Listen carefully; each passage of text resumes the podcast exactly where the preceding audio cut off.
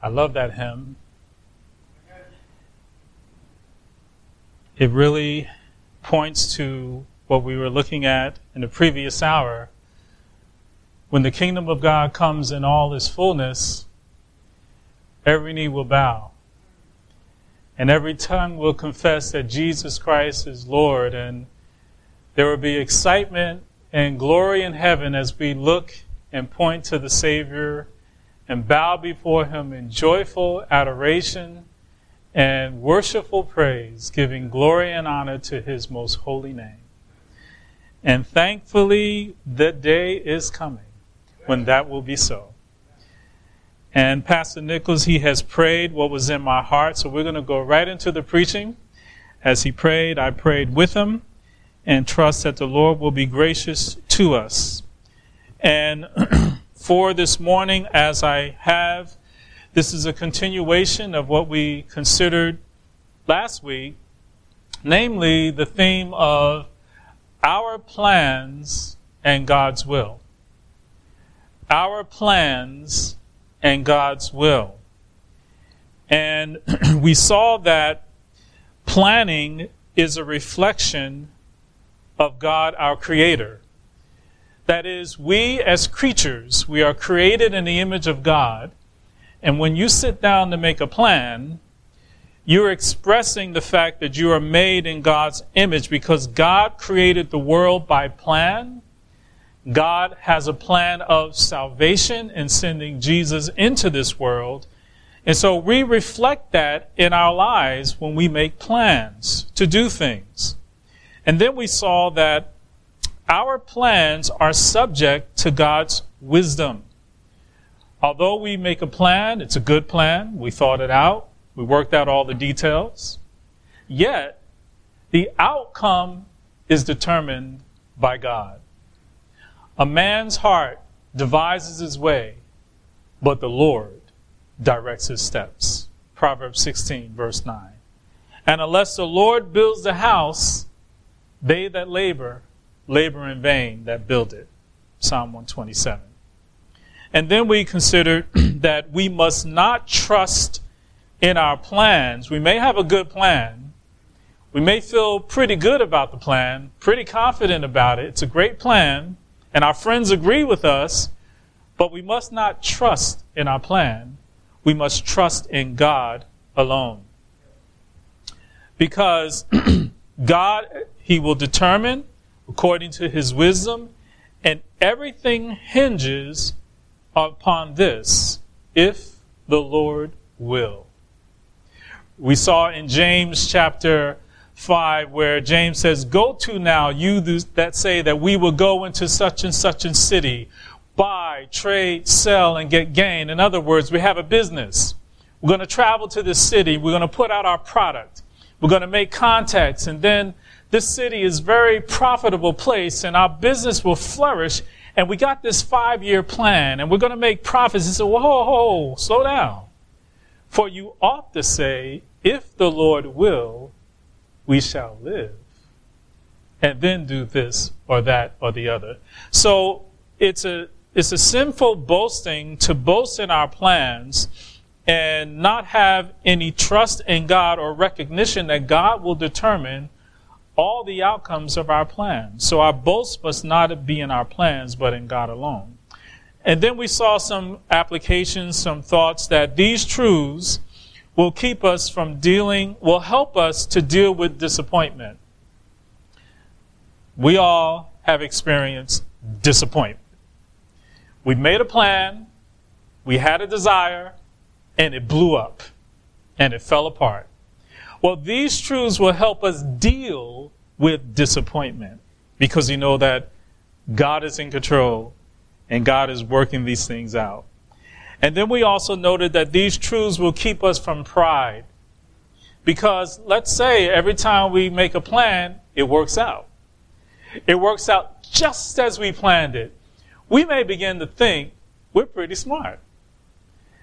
We may, maybe we should write a book about this. Maybe we should have a blog and post it on YouTube because, hey, people need to learn what I'm doing because I'm pretty smart. Oh no.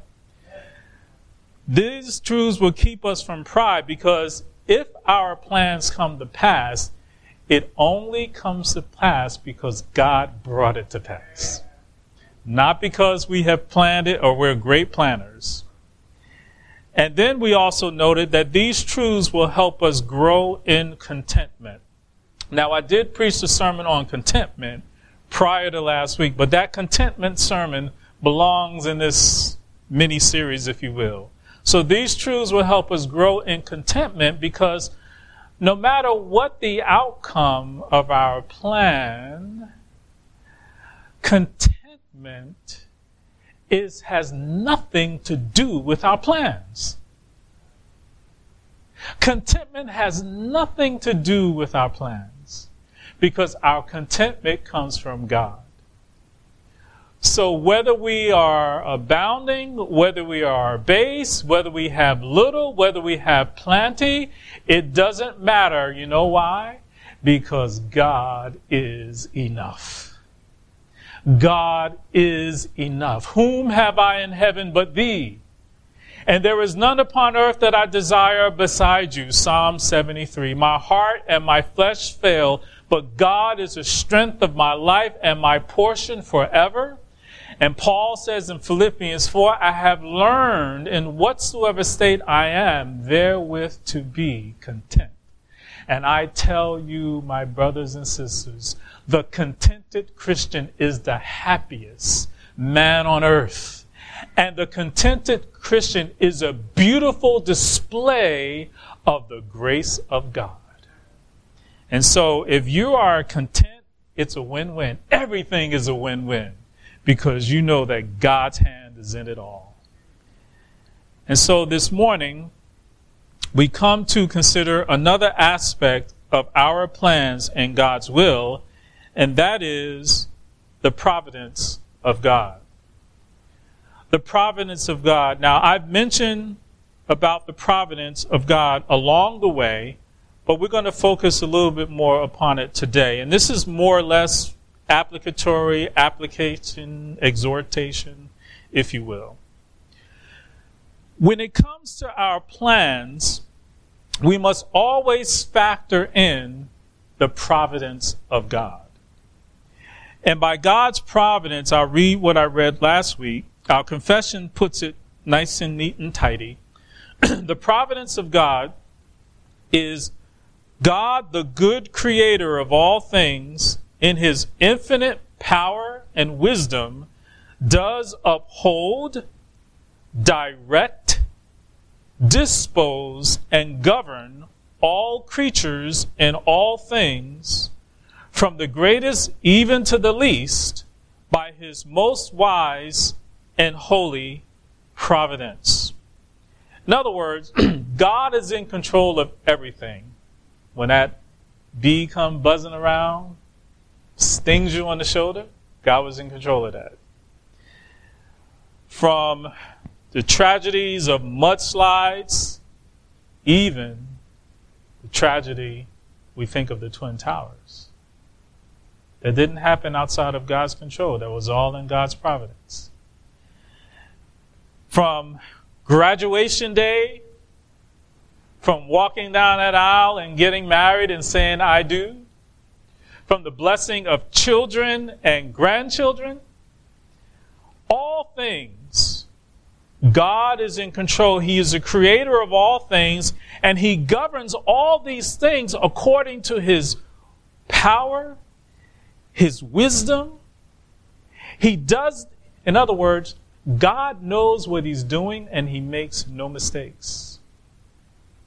And God's providence is everything that occurs in this world, even down to a virus called corona. God is in control of that too. So as we think about God's providence and we and our plans, okay, we make our plans. Remember, God's providence. the outcome or whatever the result of our plans, and also I want to say this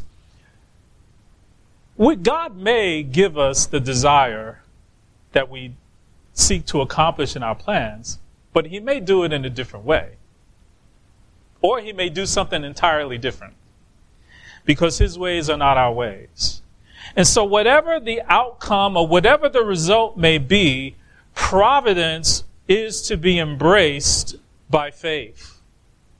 We ought to embrace God's providence by faith, not complain, not murmur, not accuse God of not doing it right. Whatever it may be, we must embrace this because we don't understand everything. We don't know everything. And even as Pastor prayed, God knows us better than we know ourselves. And He knows what is best for us. And God is faithful. We're going to get into more, more of that. But we must embrace providence by faith. That is, we must have a complete readiness to accept whatever God brings in our lives. To be ready to say, okay, God is God. And I dare not question God. And if God has brought this into my life, whatever it may be, then I know this is from the hand of God. I know God has a purpose in this. I don't understand it. It doesn't make sense to me, but I do know that God has brought this in my life, and so I embrace this. Not that I'm enjoying this, but I embrace it by faith because I'm trusting God, knowing that He is going to be with me. He's going to bring me through this. He's going to teach me things. He's going to do things that I'm not even thinking about that is going to be for His glory and for my good. So we embrace providence. And I have four things I want to say about providence in our attitude towards providence. Firstly, providence is but the outworking of God's decree or God's sovereign will. That is, the things that God has purposed from all eternity. If you turn with me to Ephesians chapter 1, Ephesians 1, and there's one text we'll look at Ephesians 1 and Paul, he's eulogizing God's grace, God and His grace. You think of a eulogy when you go to a funeral, and there's a eulogy given where the person, someone stands up and speaks about the deceased and speak about all the good things that they did and the things that they meant to this one and that one. Well, Paul is given a eulogy of God's grace. And he begins in verse 3 Blessed be the God and Father of our Lord Jesus Christ, who have blessed us with every spiritual blessing in the heavenly places in Christ. And then he speaks about how God has chosen us in Christ before the foundation of the world. You see, that's God's decree. God purpose, his plan. You see, we're, we're creatures of God. God does things according to his, his decree. But notice down here in, um, in verse 11, it says, and Paul is saying a lot of glorious things, which we don't really have time to get into, but verse 11, he says, in whom also we were made a heritage, and notice this phrase, having been foreordained according to the purpose of Him who works all things after the counsel of His will.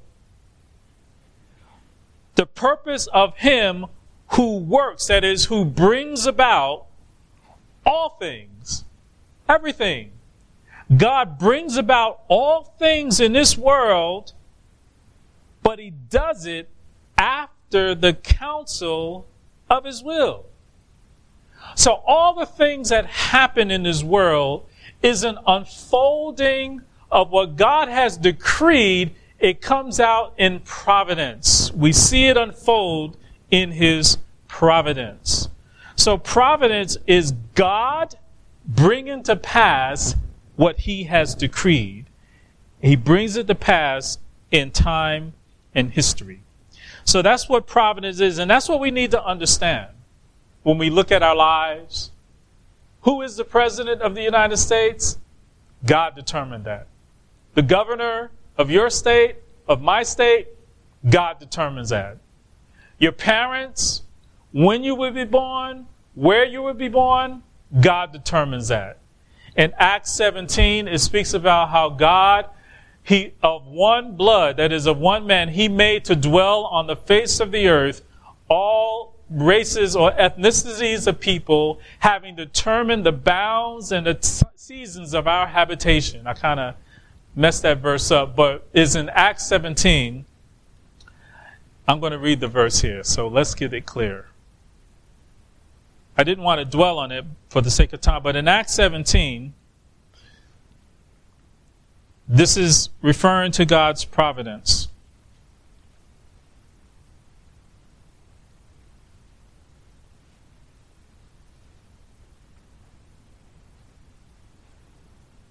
Paul is speaking to these Greek philosophers, or not necessarily Greek, but these most likely Athenians and Athenia, these philosophers, and they have an altar to an unknown God. And Paul tells them about the God who made the world. You see, these philosophers, you know what philosophers do? You know what they do? They solve problems by looking inside their own heads for the answer. And Paul says you need to look up around you and see that there's a great God who made all things and stop looking inside your own head. Verse 24, the God that made the world and all things therein, he being Lord of heaven and earth, dwells not in temples made with hands, neither is he served by men's hands as though he needed anything. Seeing he himself gives life to all and breath in all things. And here's the verse that I was quoting. And he made of one, that is of Adam, every nation of men to dwell on the face of the earth, having determined their appointed seasons, that is, when they will be born, and the bounds of their habitation, the boundaries of their dwelling, that they should seek God if perhaps they might feel after him and find him, though he is not far from each one of us. For in him we live and move and have our being. And then he quotes one of the poets. The point here is is, that God has determined when we would live, where we would live. You think of the great Roman Empire. Where's the Roman Empire now? It's gone it had its season. You think of Alexander the Great. You think of all these empires. You think of Nazi Germany. Where are they now? Gone. And so, and peoples that live, why were you born at the time that you were born? God determined that. He determined this is his providence. Now I want you to turn with me to, to the Gospel of John, chap, chapter 9. The Gospel of John, chapter 9, excuse me.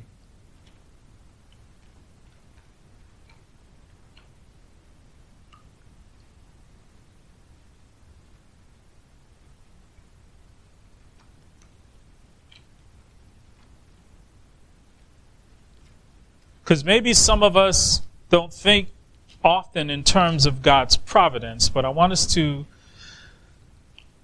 And here we have an incident here. Verse 1 of Jesus, John chapter 9, beginning in verse 1. And as he passed by, he saw a man blind from birth. Now stop and think about this. This man was blind. He's a man but he was born blind. And his disciples asked him, saying, Rabbi, who sinned? That this man, or this man or his parents, that he should be born blind. So right away, the disciples had this misconception that if bad things happen to people, it's because somebody sinned.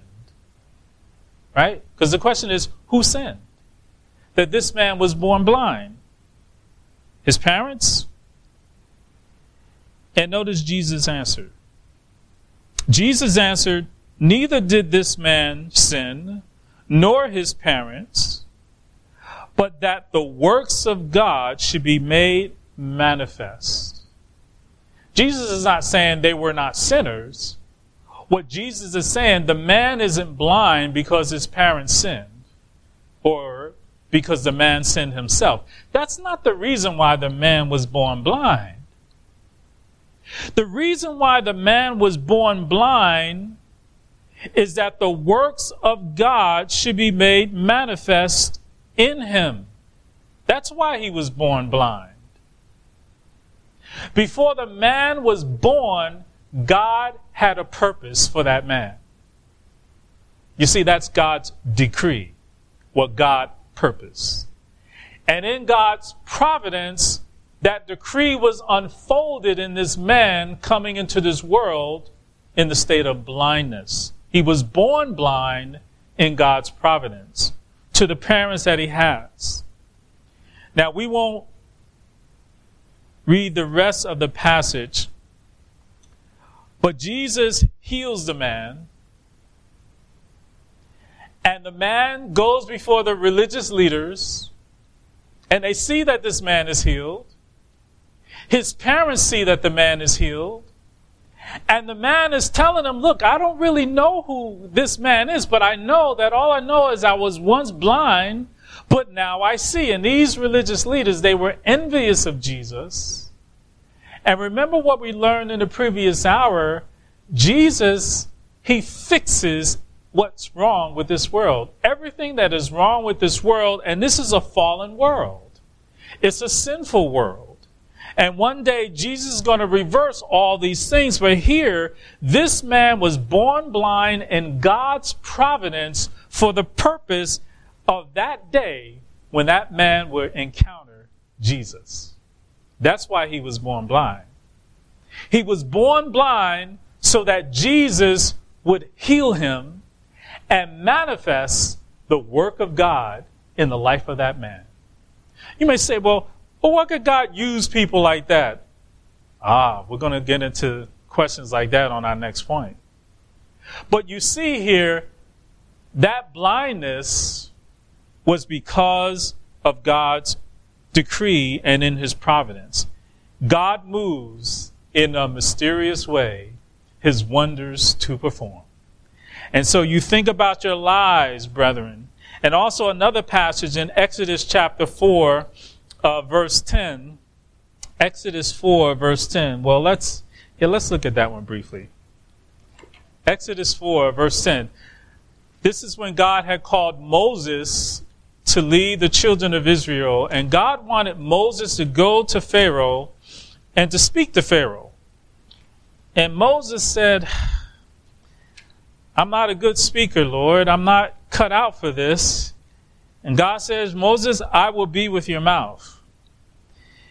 And in Exodus 4, verse 10, we read, And Moses said unto Jehovah, O Lord, I am not eloquent, neither hitherfore, nor since you have spoken to your servant, for I am slow of speech and of a slow tongue. And Jehovah said to him, Who hath made man's mouth? Or who makes man dumb, that is, not uneducated, but dumb, meaning that he can't speak? Who makes a man dumb that he can't speak? Or deaf? Or seeing? Or blind? Is it not I, Jehovah? You see, God takes that responsibility. God is the one that does these things. It's not the devil, it's God. God said, I'm the one that make a man dumb where he can't speak, or deaf, or seeing. Or, in other words, I am in control of all these things, Moses, and I will be with your mouth. I can help you, Moses, because I am the Lord and I control all these things. Now, these what the old writers would say are hard truths. You say, oh man, that's really a tough one to swallow. But the fact is, God's providence, He's in control of all things. It is a mystery, brethren. We cannot predict it, God's providence. We cannot interpret God's providence. You're to, no man can sit down and try to figure out the providence of God. You would have to be God to figure that out. You can't figure it out. Now we can speculate, we can kind of think maybe this could be, and we cannot change God's providence. So when we're making plans, obviously it's coming more and more increasing, increasingly obvious that there's no ground for boasting about what's going to happen. We must have this readiness to embrace the providence of God. Now, second point. We must remember what we deserve. You must remember what you deserve. And this will help us deal with some of these hard and difficult things. Because this will keep us from thinking that God is indebted to us. That God is obligated to do what we ask. Or to think, well, I've been a good Christian. I've been a good husband. I've been a good wife. We've been good parents. We've been a faithful church. We prayed so much. And God should give us, it's not fair. I mean, we may not come out and say these things, but we can feel that frustration. You see, this will keep us humble and grateful and from having hard thoughts about God when we remember what we deserve. Turn with me to Job chapter 1. And I think this is most likely the things that really ex, explain Job's response. Because Job, he lost a lot very quickly. It didn't happen gradually. It was radical and it was a lot and it was very quick. But I want us to see Job's response. And Job responds as a man who recognized that he doesn't deserve those things that God had given him. And he responds accordingly. Now, if you're familiar with the story of Job, verse 1 of Job 1, there was a man in the land of Uz whose name was Job, and this man was perfect. It doesn't mean he was sinless, but he was like complete or consistent or blameless man, and upright, and one that feared God and turned away from evil.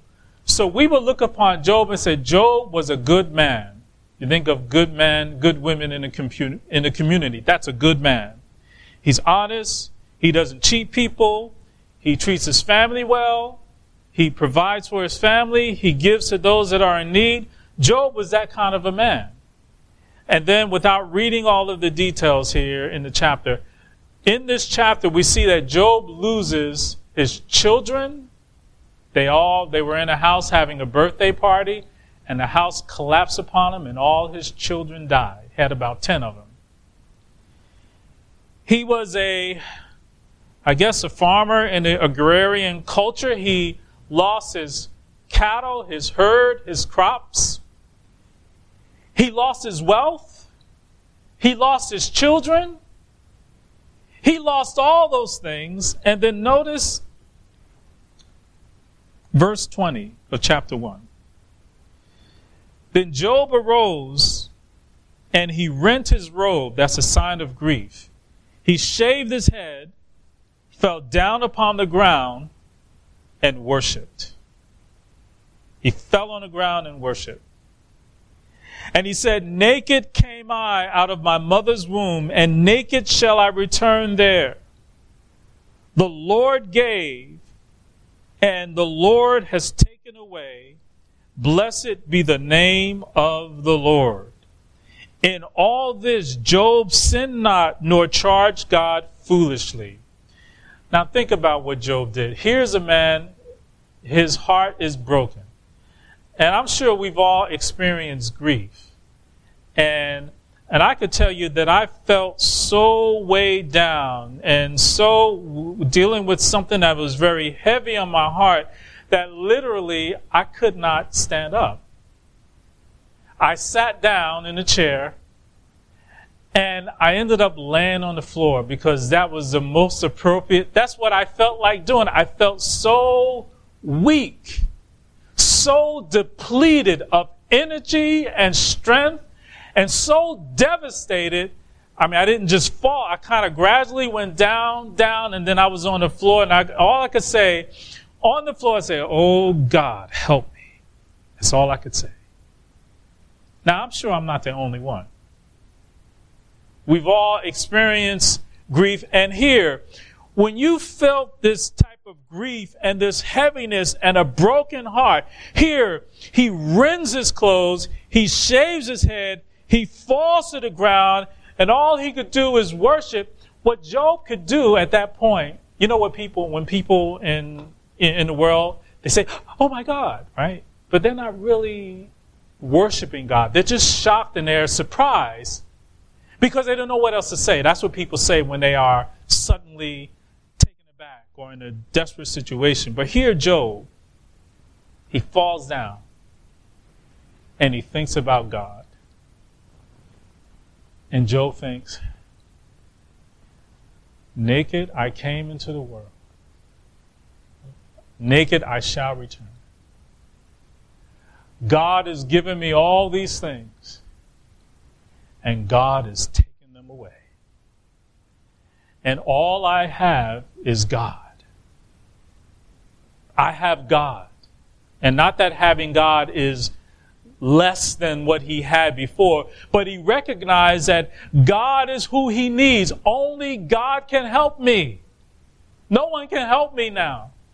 Only God could help me. And he says, Blessed be the name of the Lord. Job knows that God is righteous, God is good.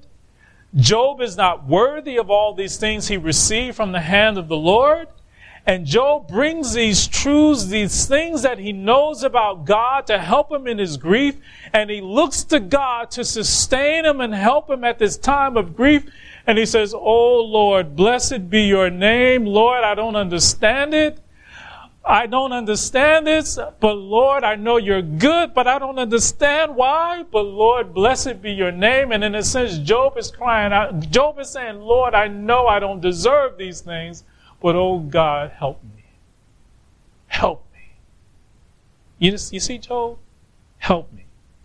And then the, the devil was involved in this, and, and, and God allowed the devil to do these things, as you read. And, but I don't want to get into another sermon. but here, now the devil comes back and says, Ah, flick this body. Then Job will curse you. And then, and then God allowed the devil to do those things to Job, and Job was afflicted in his body. Verse 7 of chapter 2. So Satan went forth from the presence of Jehovah and smote Job with sore boils from the sole of his foot to his crown, that is, to his head. He took him, that is Job, a potsherd to scrape himself therewith, and he sat among the ashes. Then said his wife unto him, Do you still hold fast your integrity? Renounce God and die. You see, Job's wife was like people in the world, and this doesn't mean well, cast a lot of judgment on her, but it was a very bad situation, but it was bad advice and it was sinful what she told Job to do. And she's saying, look, Job, you've been serving God for many years. And look what's happening to you. Job, this is not fair. This is not right. Are you going to continue to hold on to your integrity? Are you going to continue to serve God? Serving God. Look what happened to you, Job. God is not righteous. God is not good, Job. And how can you believe in him any longer, Job? You're so miserable now. Just curse God and die and forget about this, Job. How long can you go on like this? You know, that's how people in the world would speak. That's what they say. How can I serve a God that would allow the Twin Towers to come down, or would allow the coronavirus, or would allow terrorism, or would allow this, or would allow the other? How can we, you, and we've heard that argument so much. And this is what Job's wife is saying to him. Now, notice Job's response. But he said to her, You speak as one of the foolish women speak. What? Job is saying, Shall we receive good at the hand of God? And shall we not receive evil? And this word evil could speak of hardship, calamity, or difficulty, not in terms of sin. God doesn't um, commit sin or that sense, but evil meaning hardship and difficulty, that is the loss of his children, the loss of his wealth, etc. Job is saying, what? And what does Job understand about him and his relationship to God? All the good things we receive from God, we don't deserve it. We don't deserve it. Shall we receive good at the hand of God and shall we not receive evil that is difficulty and hardship? And all this did not Job sin with his lips. Job did not sin with his lips. Job was mindful of his unworthiness. You know, we celebrate the Lord's table this morning. Jesus died for us, his people. But who did he die for? His enemies. While we were yet sinners, Christ died for us. He didn't die for us because we deserved it. In fact, he didn't deserve to die because he is righteous. And so we are in no position to demand, to challenge, to criticize, to judge God if He brings difficulty and hardship in our lives. Because what we deserve, we deserve hell. The wages of sin is death. We deserve hell. That's what we deserve. Psalm 103 says, He has not dealt with us after our iniquities, nor rewarded us according to our transgressions. God is abundant in mercy and loving kindness. And see, this is like a, um, a, a bucket of cold water being thrown upon us. what are you talking about? We deserve hell. We don't think, and um, I'm, I'm not saying us, we God's people, but most people in the world, and sometimes we can fall into this, but we need to remember, brethren, that God doesn't owe us anything. God doesn't owe us anything. Because we sin against a holy God. And God is just to send us to hell. He is righteous. And even the, the attitude of having this resentment toward God and say, Well, I don't like that. Well, that's another expression of our sin, and that's another expression of our ignorance of ourselves and of God. God is just, He is good, He is holy, He is righteous. Think of the Ten Commandments. You know what the Ten Commandments is all about? Love. It's all about love. It tells us how to love God and how to love our neighbor. It's all about love. And when we fail to do that, we expose ourselves to God's wrath. If you love God, don't take his name in vain. Don't make any graven images. Don't worship other gods. Remember the Sabbath to keep it holy. That's showing love to God. Love your neighbor? Don't kill him. Don't steal from him. Don't commit adultery with his wife. Don't covet the things that your neighbor has. Don't bear false witness against your neighbor. Then we also have the commandment honor your father and mother, which is still honoring God through your parents. Now, what's wrong with those? Are they unreasonable? No, it's all about love. It tells us how to love. And when we fail to do this, we expose ourselves to God's wrath, to God's judgment.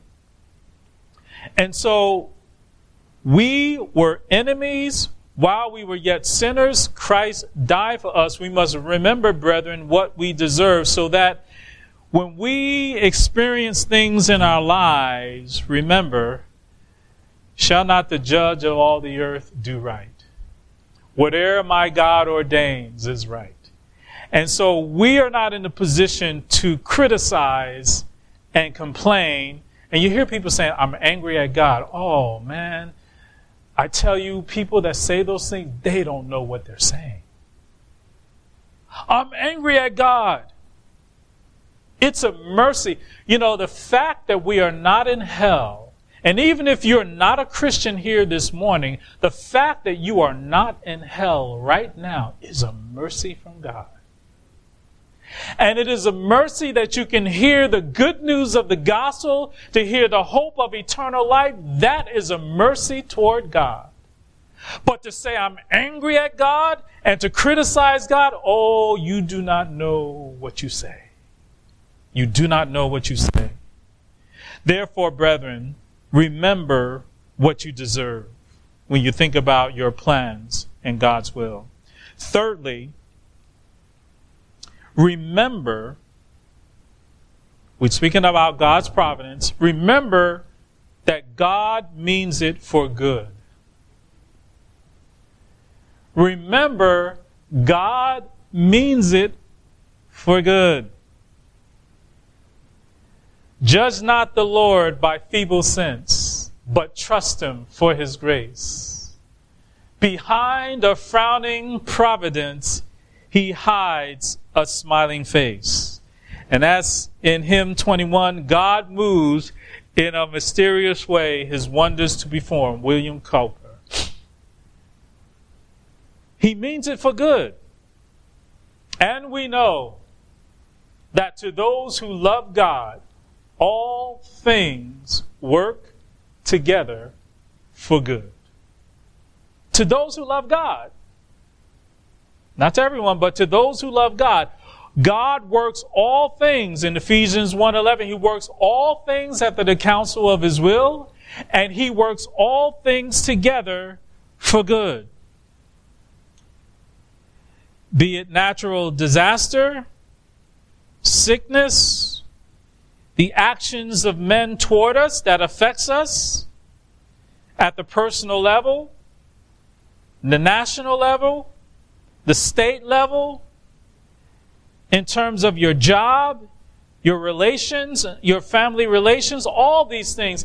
And you know the classic um, illustration of this, Joseph, the life of Joseph. I'm not going to turn there because we know it so well. In, in Genesis 45 and in Genesis 50, you, this, this is a story where Joseph was one of many brothers, and his brothers were envious of Joseph because his father favored Joseph, and they didn't like that. And, and his brothers sold Joseph into slavery. These are sons of Jacob. And Joseph was sold into slavery, and they took Joseph's coat and they dipped it in the blood of an animal so that their father could see it. So their father said, Well, Joseph was attacked by a wild animal and he is no more. They let their father grieve. That's, that was wicked. That was really bad. They let their father grieve over the loss of Joseph. And Joseph was in Egypt. Joseph experienced many other things that were not fair to him it was it wasn't fair that his brothers sold him into slavery, but then he goes into Egypt and he gets a job working in the house of this commander named Potiphar. And his wife, Mrs. Potiphar, she accused Joseph of raping her or sexual harassment. And she was the one that had eyes for Joseph. So when all people were outside of the house, she grabbed Joseph by the garment and she says, come and lie with me. And Joseph, being an honorable and godly man, he says, no, I cannot do this wickedness and sin against God. And he fled and she, and she held on to his coat. And then she went crying to her husband. He tried to rape me, this Hebrew. And he said, what? And then Joseph was put into prison unjustly. falsely accused. And then while Joseph was in prison, he was in prison with his fellow inmates, a butler and a baker. One of them were executed, that is the baker. But then the butler was released, and Joseph said, Hey man, when you get out, just remember me. Can you can you put in a good word because I really want to get out of here. The butler gets out and he forgets Joseph. But he remembers him 2 years later. And then eventually it leads to Joseph's release. Joseph comes out of prison. God gives him these dreams. He's had dreams all along. And there was a famine coming to Egypt. And Joseph was able to interpret this dream and speak to the Pharaoh. Joseph ended up being second in command in all of Egypt. And there is famine back in Israel, and his brothers are coming to Egypt because they hear that there's corn in Egypt, there's food in Egypt, and then they, that's when they meet their brother Joseph. And Joseph, when he learns who they are, he realizes that's my brothers, but they don't recognize him. And Joseph have to go in the back room and bawl his eyes out and then wipe the tears from his face and come out and put on that stern face because he didn't want them to know who he was. He saw his brother Benjamin he never saw before. I mean, this was very, this is a heart wrenching, um, touching story, which is true. Then eventually Joseph's parent, his father comes out, his mother had died years before, and then Joseph eventually reveals himself and says, I am Joseph. And his brothers did not know what to say. They were terrified. And Joseph said, Don't be troubled. Don't worry. Joseph had worked this all out, and God had showed him. At this point, Joseph said, You did not send me here God sent me here. How can he say that? They sold him into slavery. They did it. That's what they did. But Joseph recognized that what they were doing is what God had purposed. And God used their actions to fulfill his purpose in the life in Joseph's life. That is his providence. So what these people did to him, his brothers, it was God using them to bring Joseph to Egypt. And what Mrs. Potiphar did to him, God used that to bring Joseph to the place of power. And what the butler did in all of these experiences, God said, you meant it for evil, but God meant it for good because God has sent me here to save many people alive. So Job, I mean, Joseph looks at all these things. You see the providence of God. God meant all these terrible things that happened to me. God meant it for good. For good. What about your life today? What's happened to you in your life? Maybe as a child, as a young person, or what's going on now. And we could think in terms of those people, and that's right. Those people, they did this to me, and that's right. They did it, and it was bad and it was sinful. But in God's purpose, it was all in God's providence. And remember, God doesn't owe us anything. And God has a purpose in that. And that's why I say none of us can explain that. These are very hard things. But God means it for good. He means it for good. That's why we need to embrace providence by faith. And you know, people get close to this, people who are not Christians, they say, well, it was all meant to be. There's some truth to that. But they're not thinking about God's providence. They may be thinking about fate or other things, but God means it for good. And I'm not saying it just has to be tragedy. It can also be blessings and all these good things that too, that comes from God. You got a nice job? Living in a nice house? Eating good food? You have people that love you? All that has come to you by the hand of God. It all comes from Him. So remember, brethren, when our plans, when we've made plans and intentions, and we look at how things unfold in our lives, when it's very different from what we plan, remember that God means it for good. He means it for good. And the last thing I want to say is that we must remember that God loves you. I'm speaking to God's people. I can't say that if you're not a Christian. I can't say that, well, God loves you in a different way, but in terms of working all things together for good, I mean, this is really for the children. This is for God's people. God loves you. He loves you. God loves us not because we have great potential, because we're nice people. God loves us because of who He is, not because of who we are. God is love. God is love. God so loved the world that He gave His only begotten Son. Who would do such a thing? That's inconceivable that you would give your dearly beloved child to die for a vicious enemy that hates you. So that vicious enemy can be redeemed. You offer up your dearly beloved child, your son. For God so loved the world that he gave his only begotten son that whosoever believe in him should not perish, but have everlasting life. The table that we celebrated bespeaks that. He loves us, brethren, because of who he is. Turn with me to 1 John chapter 4. 1 John chapter 4.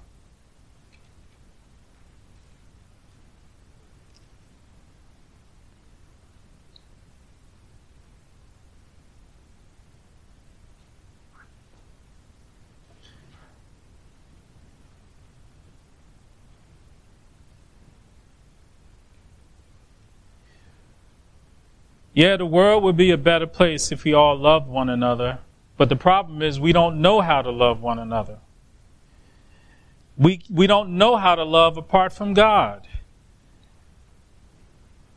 And we learn how to love when we come to know God through Jesus Christ. Then we can love one another. But 1 John chapter 4, I'll start at verse 7. Verse 7. Beloved, let us love one another, for love is of God. And everyone that loves is begotten of God and knows God. He that loves not knows not God, for God is love. Herein was the love of God manifested in us that God hath sent his only begotten Son into the world that we might live through him. Herein is love, not that we loved God, but that he loved us and sent his Son to be the propitiation for our sins. Now, this word propitiation, even Pastor Nichols mentioned in his prayer, is to pacify wrath propitiation. That baby that's crying, uncontrollable, you stick that pacifier in the mouth, and then the baby start sucking on it. They're they're comforted. They're they're pacified. But God is not like a baby. But that's just to help us to understand this term propitiation. You see, God is perfect in all of his character and in all his ways. And when God has wrath, it is a it is a righteous wrath. It is perfect wrath. And justice must be served. That's why we have that sense of justice in ourselves. Now, here's a slogan. Uh, the slogan fits when it pertains to God, but I, am not trying to get into other things. You've heard this before. No justice, no peace, all right? Taking it out of that context, all right? No justice, no peace in terms of God. The soul that sinneth shall surely die. There can be no peace with God until our sins are dealt with. and justice must be served.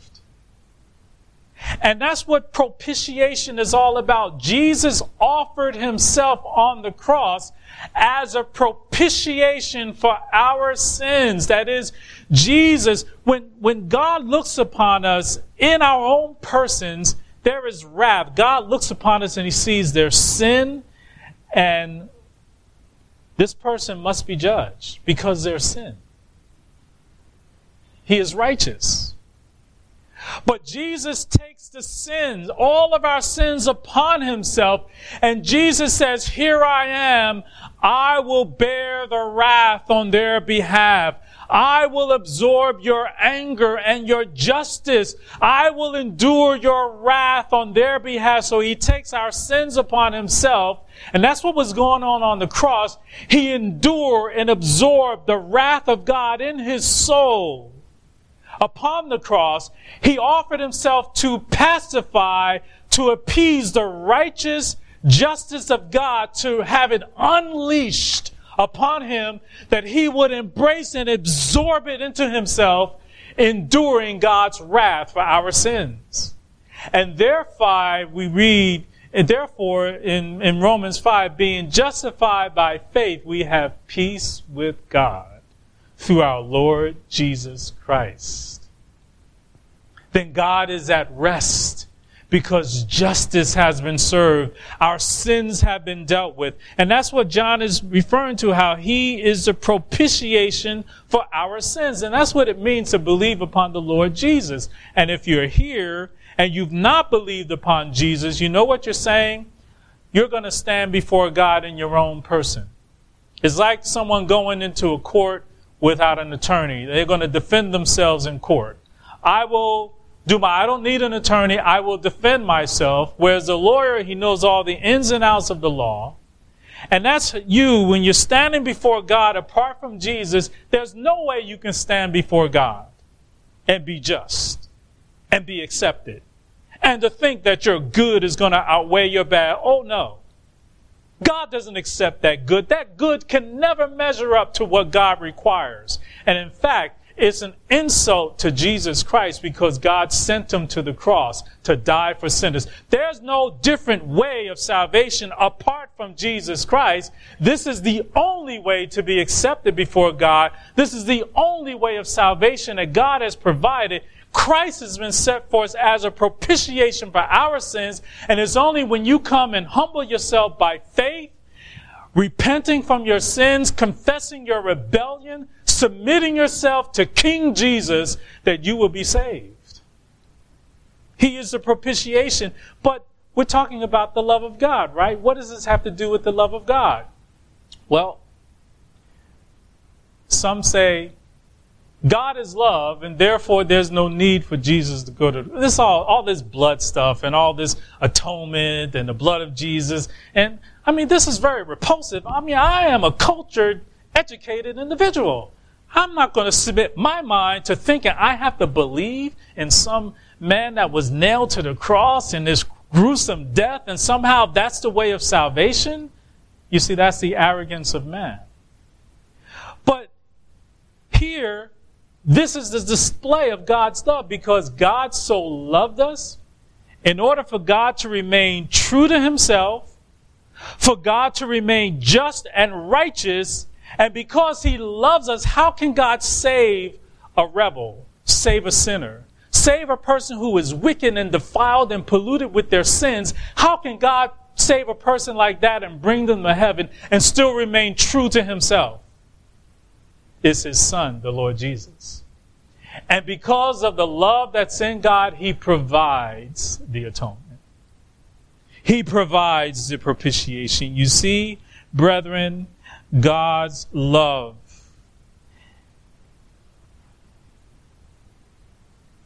He spared not his own son. Now, speaking to the Christian now, he spared not his own son, but delivered him up for us all how shall he not with him freely give us all things? Brethren, how can we ever question whether or not God loves us? That's why we do this to remember. We do this to remember. Jesus said, This is my body broken for you. This is my blood, the blood of the new covenant, which is shed for many. Do this in remembrance of me. This is the greatest display of the love of God. Jesus Christ, what he did in bringing our sins with him to the cross. The greatest display of love of God is not having a nice job, nice home, nice family. All these things are good. And God is gracious and merciful to give us these things. But those are not the marks of the evidences of God's love. It's in the giving of His Son. But since He gave His Son, He will give us everything we need to bring us safely to glory. He will not leave us. He will not forsake us. And so let's bring this all together here, brethren. Our plans and the will of God. And when we think about, we factor in the providence of God, we must remember that whatever is going on in our lives, whatever the outcome of our plans, we know that we don't deserve. We must remember what we deserve from God. We must remember that God means it for good and that God loves us. He will not forsake you, brother or sister. If God is bringing you through difficult times, you can rest assured He's going to be with you. He's going to give you the grace that you need. He's going to teach you more about Himself, and you're going to learn more about God than you ever knew before because you've gone through that difficulty. If you're walking with Him by faith, and He's doing it because He loves you, He's not trying to make you miserable, but He's making you good. And to make you good is to make you holy and to make you like his son. And God uses trials and tribulations to perfect us and to make us more like his son. If it was true of, since it was true of the Lord Jesus, though he was a son, yet he learned obedience through suffering, how much more is it for his people?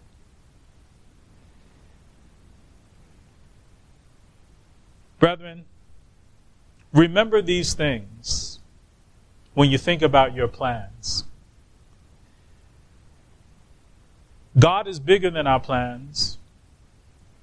God knows what's best for us. And for the child of God, we're not losers. Yes, your plan blew up in your face. Everything is a win win situation. Because all things God is working together for our good and for His glory. It's all for His glory and for our good. Yes, even the bad things. Remember Joseph. Remember Job. Remember the man born blind. And you look at your life and look at the opportunity, the opportunity that you have to glorify God in your life by your response and your attitude to God's providence. May God give us all grace to grow in faith, to walk by faith and not by sight. And I pray that if there's any here who has not come to the Lord Jesus Christ, however young, however old you may be, I don't know everybody in your whole situation here, but this is our only hope, and this is the only way to live in this world.